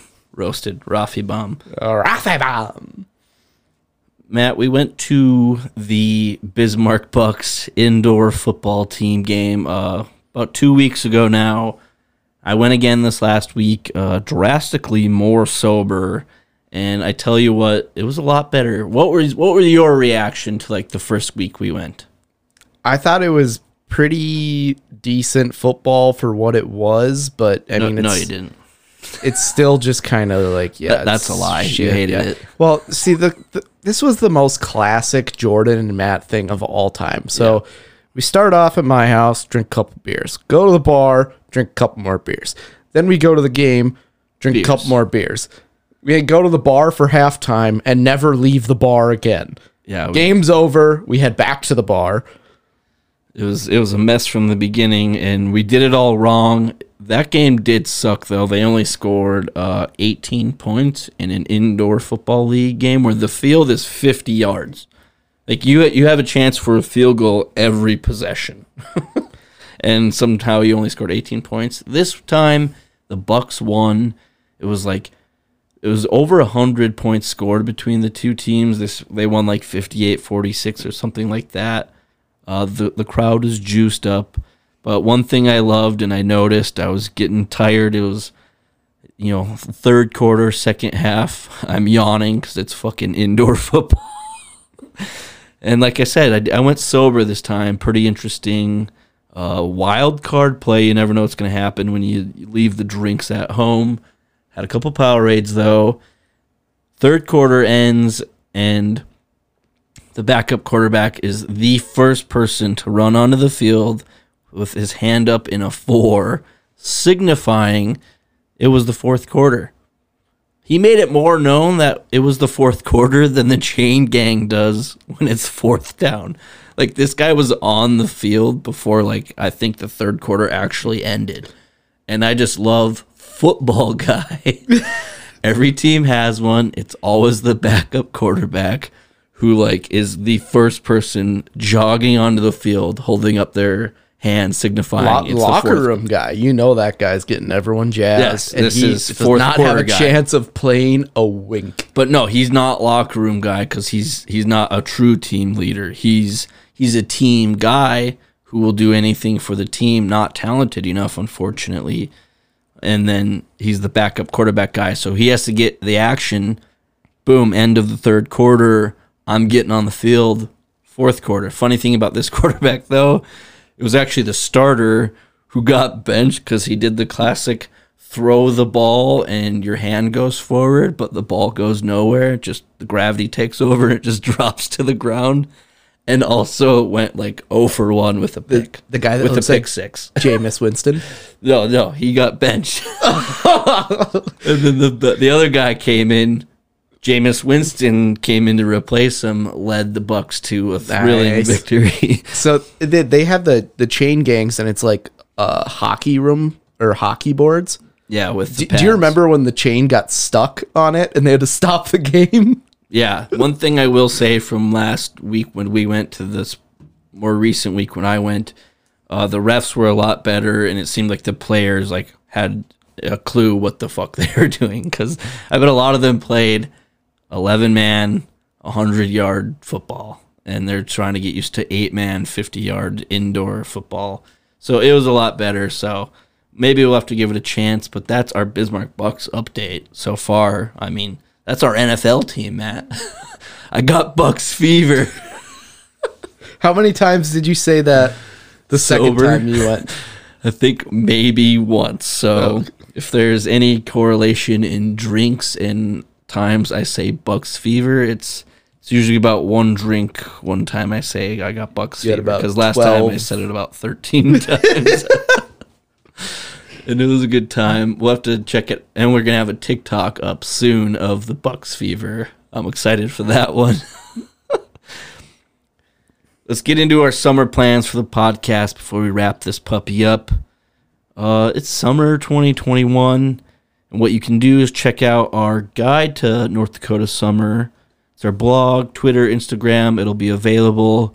We'll post it often because there are several events going on throughout North Dakota. This summer, we got Ribfest out in Fargo. Then we got some close to home. We got McQuade's charity softball tournament. Matt and I will be there. We'll be introducing the Kong Beer Bong, doing interviews, mingling with the crowd. Fast forward a little bit past the 4th of July. The week after, Country Fest out in New Salem. Matt and I are going to go check it out and see what it's all about. Probably bring the Kong beer bongs and a couple other things as well. Then, then, Matt, get out of the studio. Then we have uh, Dak Jam Fest. We had them on in a prior episode. I enjoyed that episode mainly because we just had four people on, and it's a you know the more the merrier come, when it comes to podcasting. We'll have to, yeah, we'll get them on again too. And Absolutely. Up in Minot, Dak Jam Fest, 80s, 90s, 2000s. It's all about that nostalgia, a music and arts festival. And in between, I might sneak off to the Home Run Derby down in Denver, TBD. TBD determined, as they say. And we'll fire it up, see how it goes. Stick with us. No Brains No Attic podcast. What am I talking about? Matt, why do I keep. What, what am I doing with my hands? I'm going to the horse races in Omaha in like two weeks. Yeah, Matt, what are your summer plans? Why don't you jump in? What am I doing with my hands? I don't know. I'm sweating a lot. Quack, quack, quack, quack, quack, quack, quack. And we're back with The Mighty Ducks Game Changers, Episode 8. We've been talking about the Disney Plus series for a while now. We're deep into this season. And this episode, there's kind of a scattered start. I have no idea what's going on. I thought it was a dream of Nick's, but the DBs, they beat the Bears. We confirmed the team name they beat was the Bears. 5 4 on a classic buzzer beater by Nick the Stick. And they're on a heater going into it. They find out the goalie hasn't changed his lucky socks in a while, so the team's starting to get a little superstitious. Yeah, this episode was just jam packed. A lot going on at the beginning of it. Um, I I love how they really jumped on board with the let's not change our socks, which, if you know anything about hockey, is absolutely the most disgusting thing I've ever heard. yeah, uh, hockey locker rooms, they just have a general smell to them because that's just how it works. Oh, yeah, we find out a bunch of stuff. Nick the Stick, uh, he's trying to get with the ladies. The Canadian kid, he's upset he sucks at hockey. They're having this sock debate. Do we wash them? Do we change them? Do we not? And then we kind of get to a funny scene. Evan's mom, there's like a hierarchy at her law firm, and she starts on her heater herself. So the the DBs are on a heater. Evan's mom, coach of the DBs, and super mom is what she's starting to become. She's starting her heater as well. It's a classic uh, situation where in D2 Mighty Ducks, Bombay dresses like Iceland's coach. That's kind of what Evan's mom is doing now. Yeah, he starts getting all of his endorsement deals, hanging out with celebrities, acting like he's too good, and that exactly right. That's what Evan's mom does. And cue the montage scene. Evan's mom starts dominating. She's doing TV interviews, uh, just killing it in her personal life as well as coaching the DBs because they're dominating on the ice. As we find out, they're trying to win their final six games to make it to states. And the montage doesn't, it's a long montage scene. States is plural, by the way. Uh, I thought that was interesting. A quick point of order here. I say we change their team name to the Magic Sox after this whole sock debate. It it would. I mean, I do. I I'm pretty convinced I liked the DBs, the shortened version of it, but the Don't Bothers is the worst name in cinematic and television history. All right, what are we going with? Magic socks or DBs? DBs. Okay, we're sticking with DBs. That was a terrible idea, Jordan. Why did you say that? Um, but yeah, they make it because the magic is actually there. They beat the Hawks. They beat the Cardinals or whoever the hell they play. It's all done at the Ice Palace. They're getting it done. And they finally come back around and they battle all their demons. They decide to finally take these socks off. The Canadian works on his game. Uh, Nick the Stick is still working on the ladies, but he's trying. What about the Canadian and how he finds out his true talent? What's that about? Uh, Logan LaRue finds his true talent by flipping pancakes in the lobby of the Ice Palace because he's making Coach Bombay pancakes because we're supposed to pretend that that's not very weird. Yeah, this guy's just a chef firing up pancakes at the Ice Palace. I don't think so. Bombay gets a wild idea. He sees this kid flipping pancakes, tells him to meet him on the ice, and then they tap or they tape the spatula to the end of the hockey stick And that's just highly illegal, Matt. We talked about it. Bombay won't stop at anything to win. He illegally recruited players back in the day. Now he's strapping illegal and dangerous devices to the end of hockey sticks. It's basically a battle axe that you turned your hockey stick into. Yeah, I mean, I'll admit they take it off before the game, and he like figures out how to juggle a hockey puck on the end of his stick, and he does the classic Michigan goal. Is that what you call it? Like yeah. The the wrap around, pick the puck up on the end of your stick, and toss it in the top of the net. That's how he does it. And like I said, they win out all their games. They win their final game with that awesome goal by the Canadian, and they're headed to states. But it's not all roses. Evan's mom loses her marbles, and her job is on the hot seat. Is what we find out at the end of that episode. Yeah, Evan's mom being the most hateable character in the show and is really kind of owning that this episode by just double down and being hated even more. classic sneak peek of episode 9 we find out the kids and the players of the hockey teams they're starting romantic relationships while the parents are getting divorced so it should be a juicy one as they head to states Quack, quack, quack, quack, quack, quack, quack. Ask me about my winner. We got the Olympics of fast food joints this week. The No Brains, No Headache podcast game, we play the Olympics. How it works is we choose a category such as fast food joints, then we rank them in our favorites. We start with a disqualified, that's optional, something you don't like. Then we rank them from lost in the medal round, bronze, silver, gold. As always, the Olympics is open for interpretation. It's all about personal preference. So please don't judge us, but also judge us. Matt, how did you approach this Olympics before we get into it? It was hard. I I was doing it off the top of my head and I had my list and then I went and looked up a list on Wikipedia of fast food Just restaurants general fast food. and I changed nearly my entire list. There's a lot out there. It is America. We are fat, so there's a lot of options. I personally, I went with the true fast food places that have the classic drive-through, the combo meals. You know, whether it's French fries or some for- form of potato on the side. And then I went with ones that have, you know, they've been around for a while and they've made a reputation in American pulp culture that, you know, people enjoy and they know about. So I know there's a lot more like modern fast food, a lot more like classier fast food, if you will, upscale. Uh, I did not really focus on that. Mine was just classics.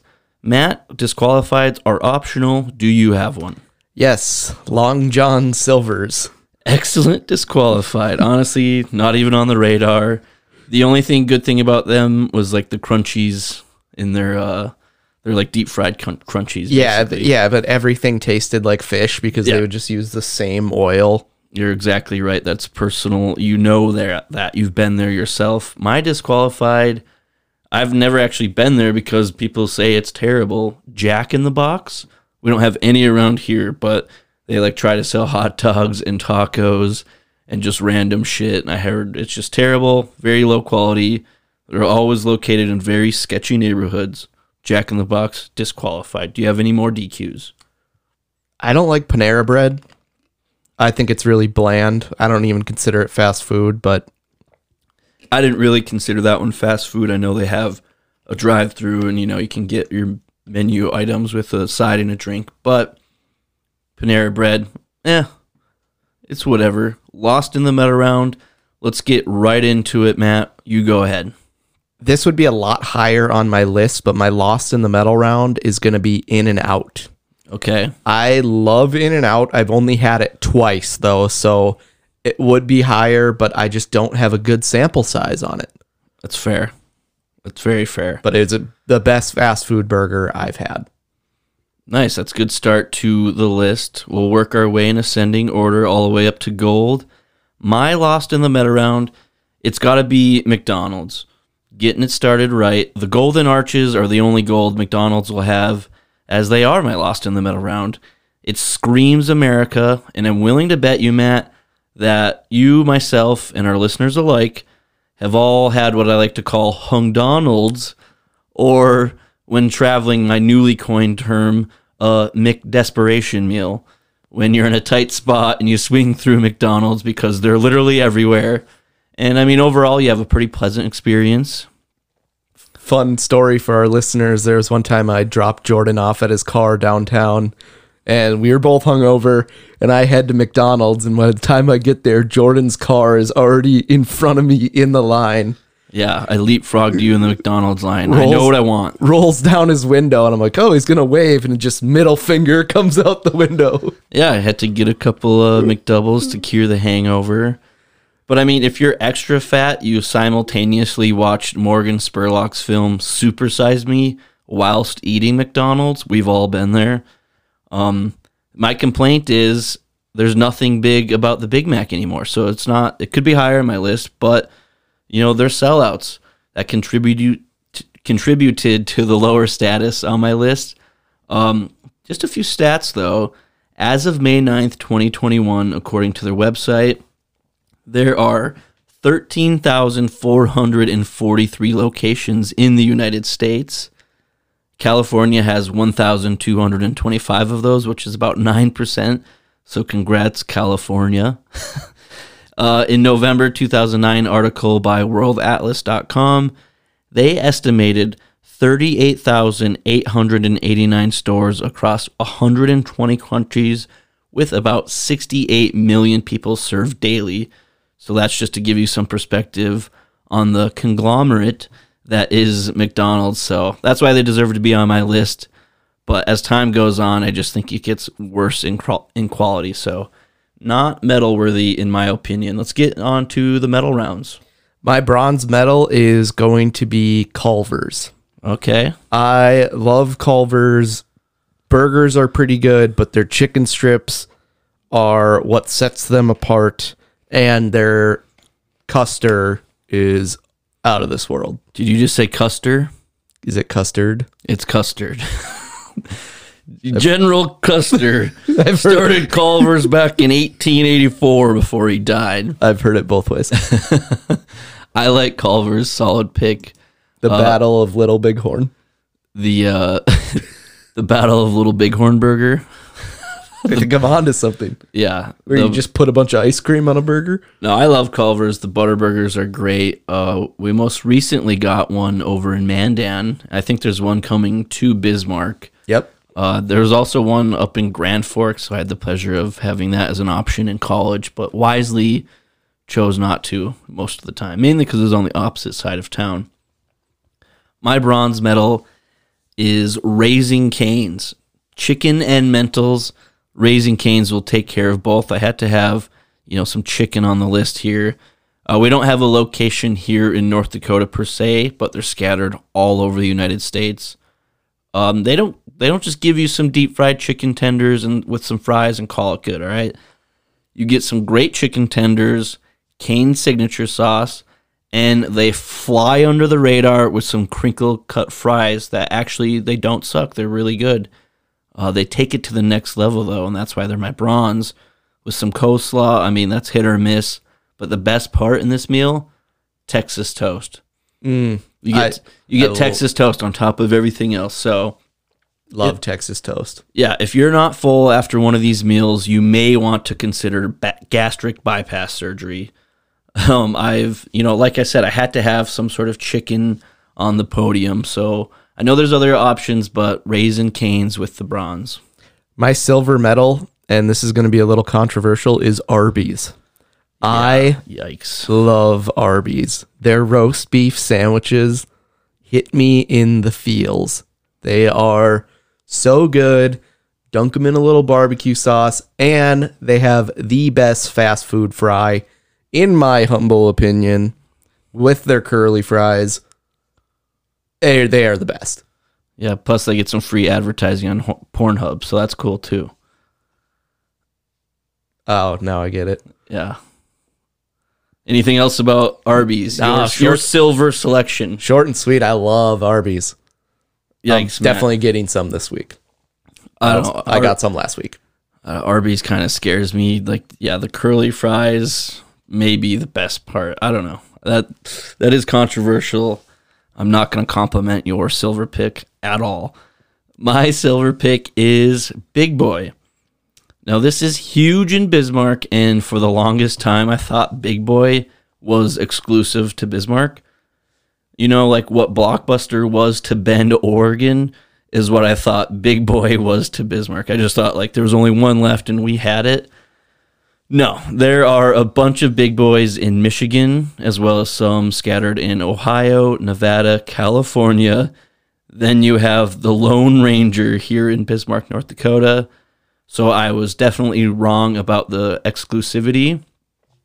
You can't go wrong with a pizza burger flying style. Then hot and tot or purple cow to wash it down as the fries and gravy clog your arteries. It's great.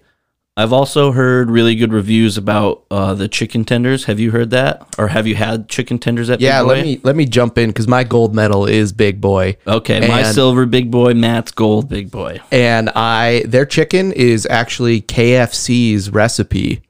A lot of people don't know that, and I love. So they're frauds. Never Yeah, mind. I No love I love their chicken, but like you said, give me a hot and tot, two pizza burger flying style. I will burn the shit out of my mouth biting into that the first time. Oh, for sure. And then yeah, their fries are nothing to write home about because they're pretty soggy most of the time. yeah, they're very terrible, soggy fries. but the gravy that is majority pepper really is just almost impossible not to keep just mm, blowing through the fries.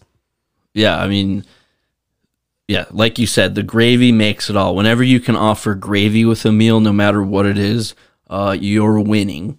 And yeah, they have the big meal deals, so you can just get a shitload of food for free, or not for free, but for, Yeah, I'd like everything for free. just like Paradiso, dinner's free, chips are extra. Oh, custard. I mean, but the thing about Big Boy is the line is always so long that they literally just made that their slogan.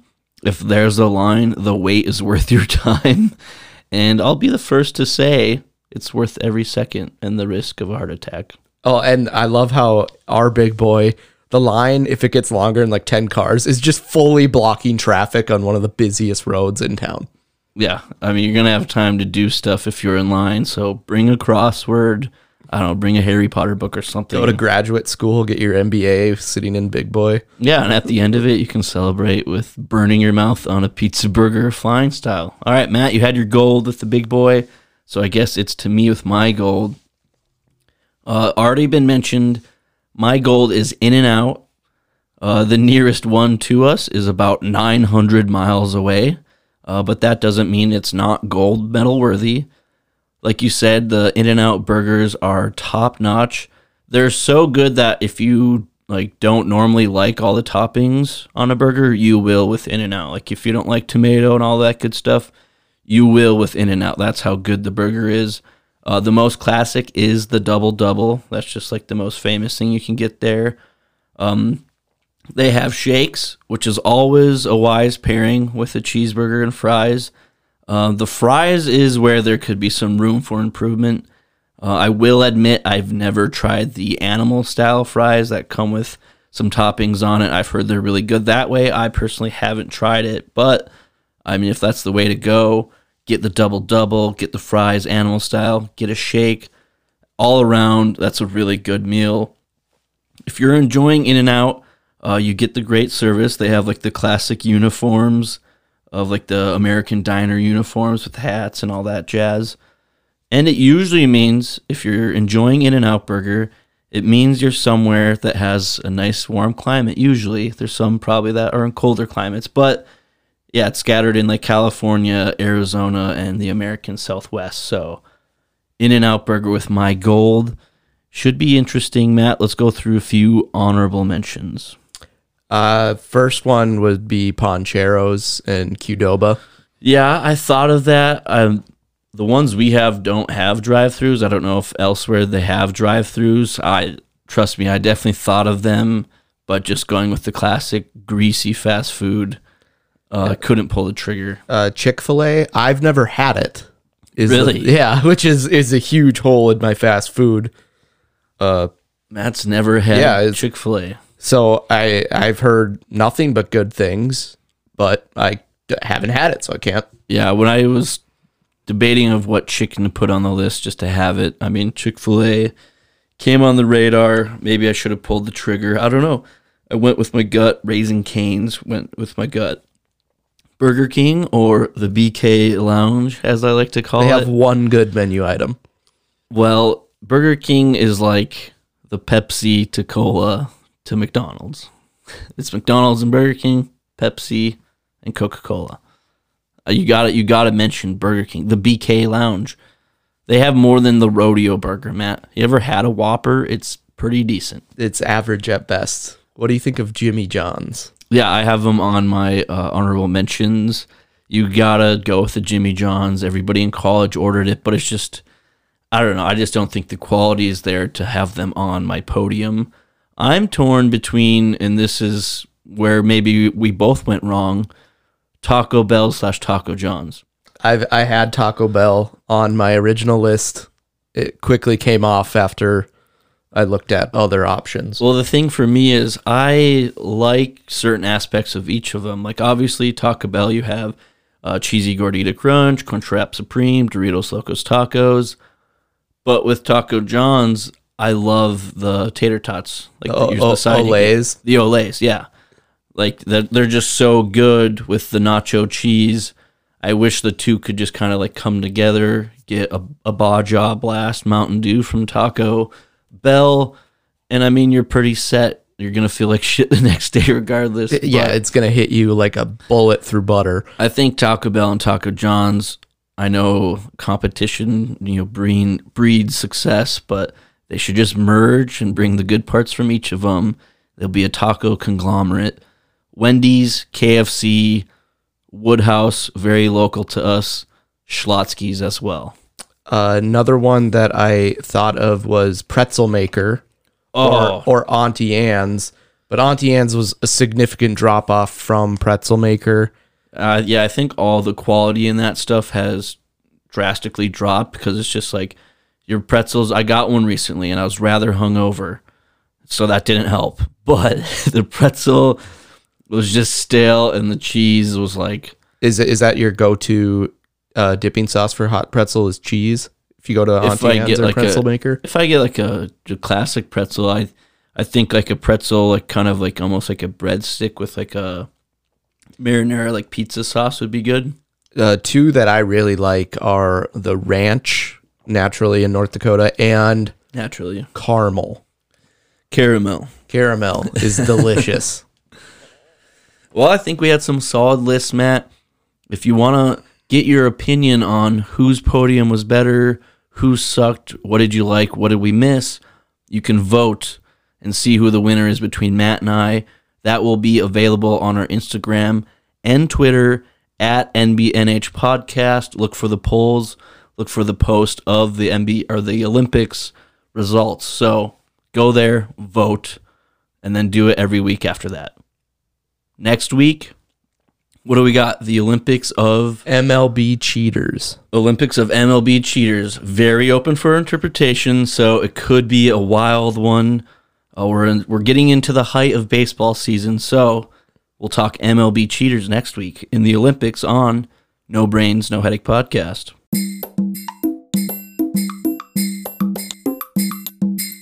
That's our show for this week. Big thank you to Todd McComas for joining us for this special interview on this episode. Big thank you to my co host Matt for being here and partaking in this venture we call podcasting.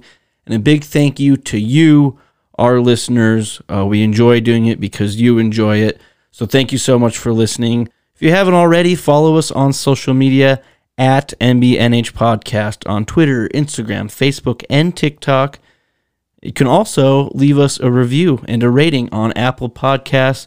Search No Brains, No Headache Podcasts. Scroll to the bottom. You'll have the options of one to five stars, hopefully five because you like it. Maybe you'll give us four because you're realistic. Hopefully, you don't give us one, but it's up to you. You have the freedom to do what you like. Then say a few words about what you do or do not like and why you gave us that one or five star rating. We'd really, really appreciate that. One year in, we want to get a lot better, and we have a lot of exciting things planned ahead. So stay on board. We're going to have a lot of fun. And thank you once again for listening to No Brains, No Headache podcast. Mr. Madison, what you've just said is one of the most insanely idiotic things I have ever heard. At no point in your rambling, incoherent response were you even close to anything that could be considered a rational thought. Everyone in this room is now dumber for having listened to it. I award you no points, and may God have mercy on your soul. Okay, a simple wrong would have done just fine, but uh,